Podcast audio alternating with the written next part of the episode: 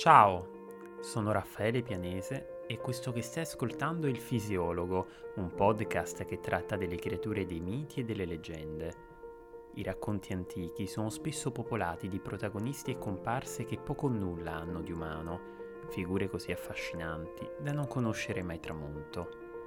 Se desidererai ascoltarmi per i prossimi minuti, ti condurrò alla scoperta dei loro segreti non mi resta quindi che augurarti un piacevole proseguimento e un buon ascolto.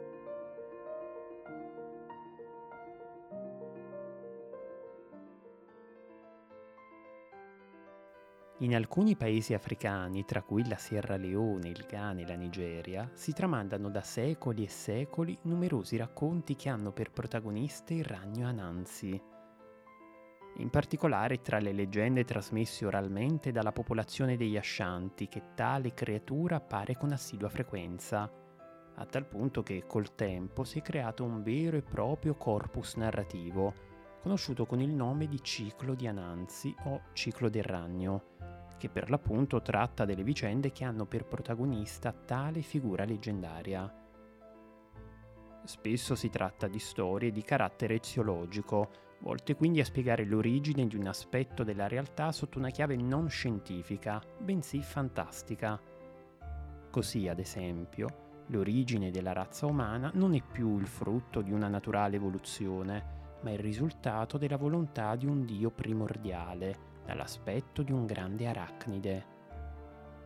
Anansi ricopre quindi il ruolo di demiurgo, per usare un termine caro al filosofo greco Platone, ovvero di artigiano del cosmo, di creatore dell'universo. È una figura sfaccettata quella di Anansi dall'aspetto multiforme. Talune volte assume connotati maschili, talaltre femminili. In alcuni racconti inoltre abbandona la forma di un ragno e assume le fattezze di un giovane viaggiatore forte e aitante, alla continua ricerca di una donna da sposare. In altri di un amorevole padre di famiglia devoto al focolare domestico. In altri ancora di un anziano dotato di una saggezza così profonda che di frequente gli uomini si recano al suo cospetto per ricevere consigli e aiuti. A differenza delle sembianze mutevoli, il carattere non pecca mai di incoerenza. L'ipocrisia e l'astuzia sono i tratti che maggiormente lo contraddistinguono spesso accompagnati dall'avarizia, dall'egoismo e da una profonda insensibilità.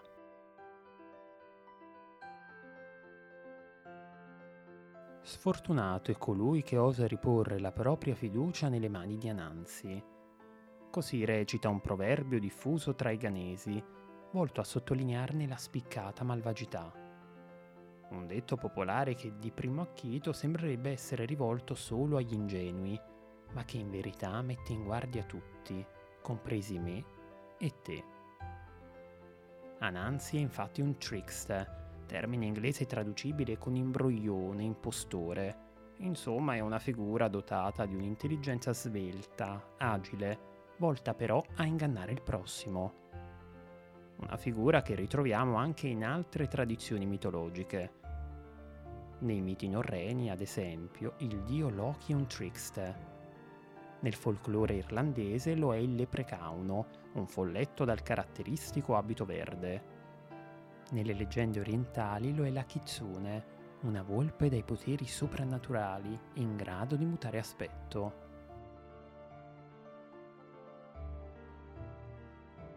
L'emblema del ragno ha assunto col tempo una duplice valenza. Da un lato, quando esso si posiziona al centro della tela, si trasforma nel simbolo di chi rifugge il mondo esterno e si eleva a cuore del proprio universo.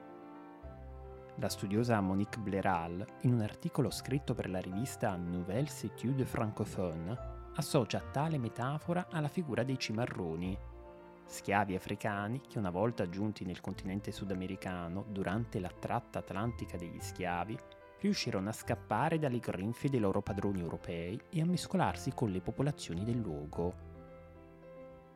E come il ragno si rintana nel centro della sua ragnatela, così lo schiavo, al pari di una preda braccata e tallonata dal suo predatore, trova in quel nuovo mondo un luogo sicuro nel quale ritirarsi.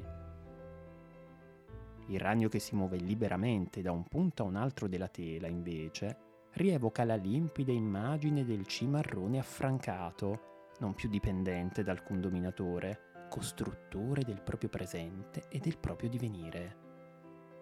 La ragnatela, infine, così delicata che al minimo soffio di vento rischia di sfilacciarsi, assurge a simbolo della libertà che gli schiavi africani hanno così a caro prezzo riconquistato.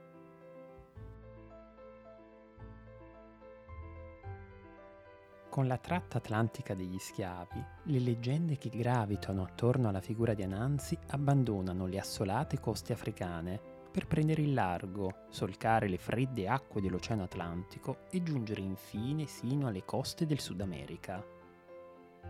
Ed è proprio qui che tali racconti si diffondono a macchia d'olio grazie ai continui contatti tra i cimarroni, le popolazioni amerinde e i creoli, i figli nati in America da genitori europei o africani.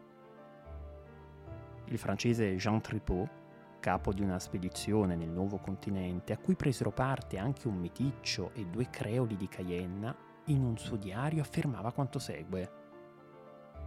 Al sopraggiungere della sera, quando appaiono le prime ombre, essi si distendono nuovamente sulla maca e là mentre sono intenti a fumare delle pipe o delle sigarette, raccolti e silenti, ascoltano a vicenda le prodezze di eroi inverosimili, tali che solo l'immaginazione nera può partorirli. Nei nuovi racconti creoli, Anansi subisce una trasformazione profonda e si arricchisce di tratti ossimorici, contrastanti e al contempo sottomesso e incline alla rivolta, di animo buono e dedito ad azioni malvagie, di intelligenza scarsa e pieno di senno, altruista e cupido. Va da sé che anche la sua simbologia subisce una trasformazione. Posto al centro della ragnatela, il ragno diviene simbolo della sofferenza dello schiavo prigioniero, da una parte, dall'altra emblema dello schiavo che tenta con tutto se stesso di sottrarsi al gioco dei suoi oppressori. A poco a poco, col trascorrere degli anni, la figura di Ananzi acquisisce sempre minore importanza a favore di altre figure dell'immaginario provenienti da racconti africani e francesi, come per esempio Renard, una volpe protagonista di una raccolta di favole satiriche, la tartaruga Toti e il coniglio Lapin. Con la diffusione dei principi giudaico-cristiani, forse a causa del tipico colore nero e della sua dimensione minuta, il ragno viene via via associato a concetti come la bruttezza, la morte, il male che si annida nell'ombra. Al contrario, rappresentazioni come quella del coniglio, libero di saltellare tra i prati verdeggianti e i campi in fiore, permettono un'immediata associazione con la bellezza e soprattutto con la libertà, stato di cui lo schiavo è alla continua ricerca. Inoltre, nella furbizia malevola tipica del ragno, lo schiavo non si riconosce più. Egli oramai ricerca altre caratteristiche più lecite per raggiungere il suo obiettivo, quali ad esempio l'intraprendenza.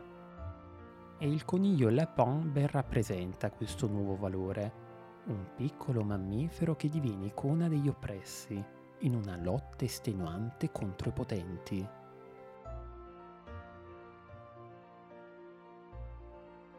Con la diffusione della religione cattolica e l'evangelizzazione degli schiavi, pur mantenendo la sua tipica astuzia, Anansi acquisisce altri tratti peculiari. Uno tra questi, la generosità. In un racconto intitolato Araignée le Serpent, il ragno e il serpente, Anansi si sbarazza di un uomo crudele a guardia di un campo di ignami, consentendo in tal modo a chiunque lo desideri di poter mangiare. La vicinanza ai bisogni altrui e la nobiltà d'animo affiorano con evidenza in questa favola, così come in altre emergono altri aspetti della sua personalità, quali la gentilezza e la disponibilità. A tal proposito, mi piacerebbe concludere questa puntata con una delle tante leggende che hanno per protagonista Anansi e i suoi sei figli.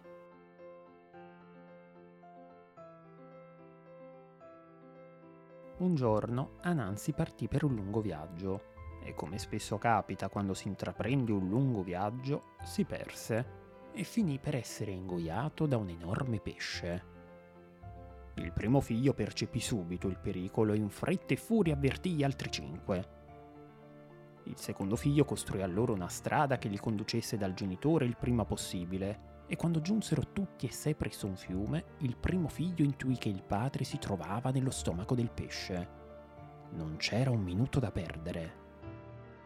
Il terzo figlio cominciò a bere l'acqua del corso finché non lo prosciugò tutto. Il quarto figlio saltò quindi sul ventre del pesce, il quale fu costretto a sputare la sua preda. In quel momento però, apparso dal nulla, un falco scese in picchiata e ghirmì il povero Anansi. L'uccello era lì, pronto per portarsi via il pranzo, allorché il quinto figlio afferrò una pietra e la gettò contro il rapace. Anansi precipitò e sarebbe morto se il sesto figlio non si fosse prontamente lanciato per attutire la caduta del genitore. Fu così che tornarono a casa, felici e contenti tutti insieme, e quando il sole calò su quell'estenuante giornata, Ananzi si imbatté nella foresta in un piccolo globo che emanava una luce bianca, eterea, a tratti spettrale. Lì per lì pensò che avrebbe voluto regalarlo al figlio che l'aveva salvato, ma i figli erano sei. A chi darlo allora? Non riuscendo a trovare una soluzione, chiese aiuto a Niame, il dio di tutte le cose, ma anche in due non furono in grado di decidere.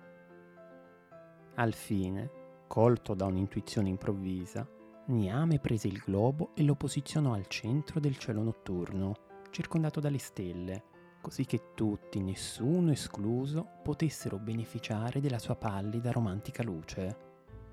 È ancora lì, lo sai, il globo bianco di cui ti ho appena parlato. Basta solo che alzi lo sguardo di notte, quando non ci sono nuvole. Io lo sto guardando proprio adesso. E tu?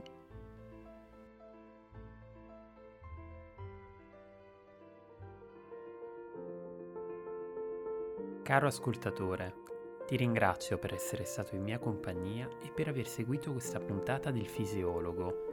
Spero che il racconto che ti ho appena narrato sia stato di tuo gradimento.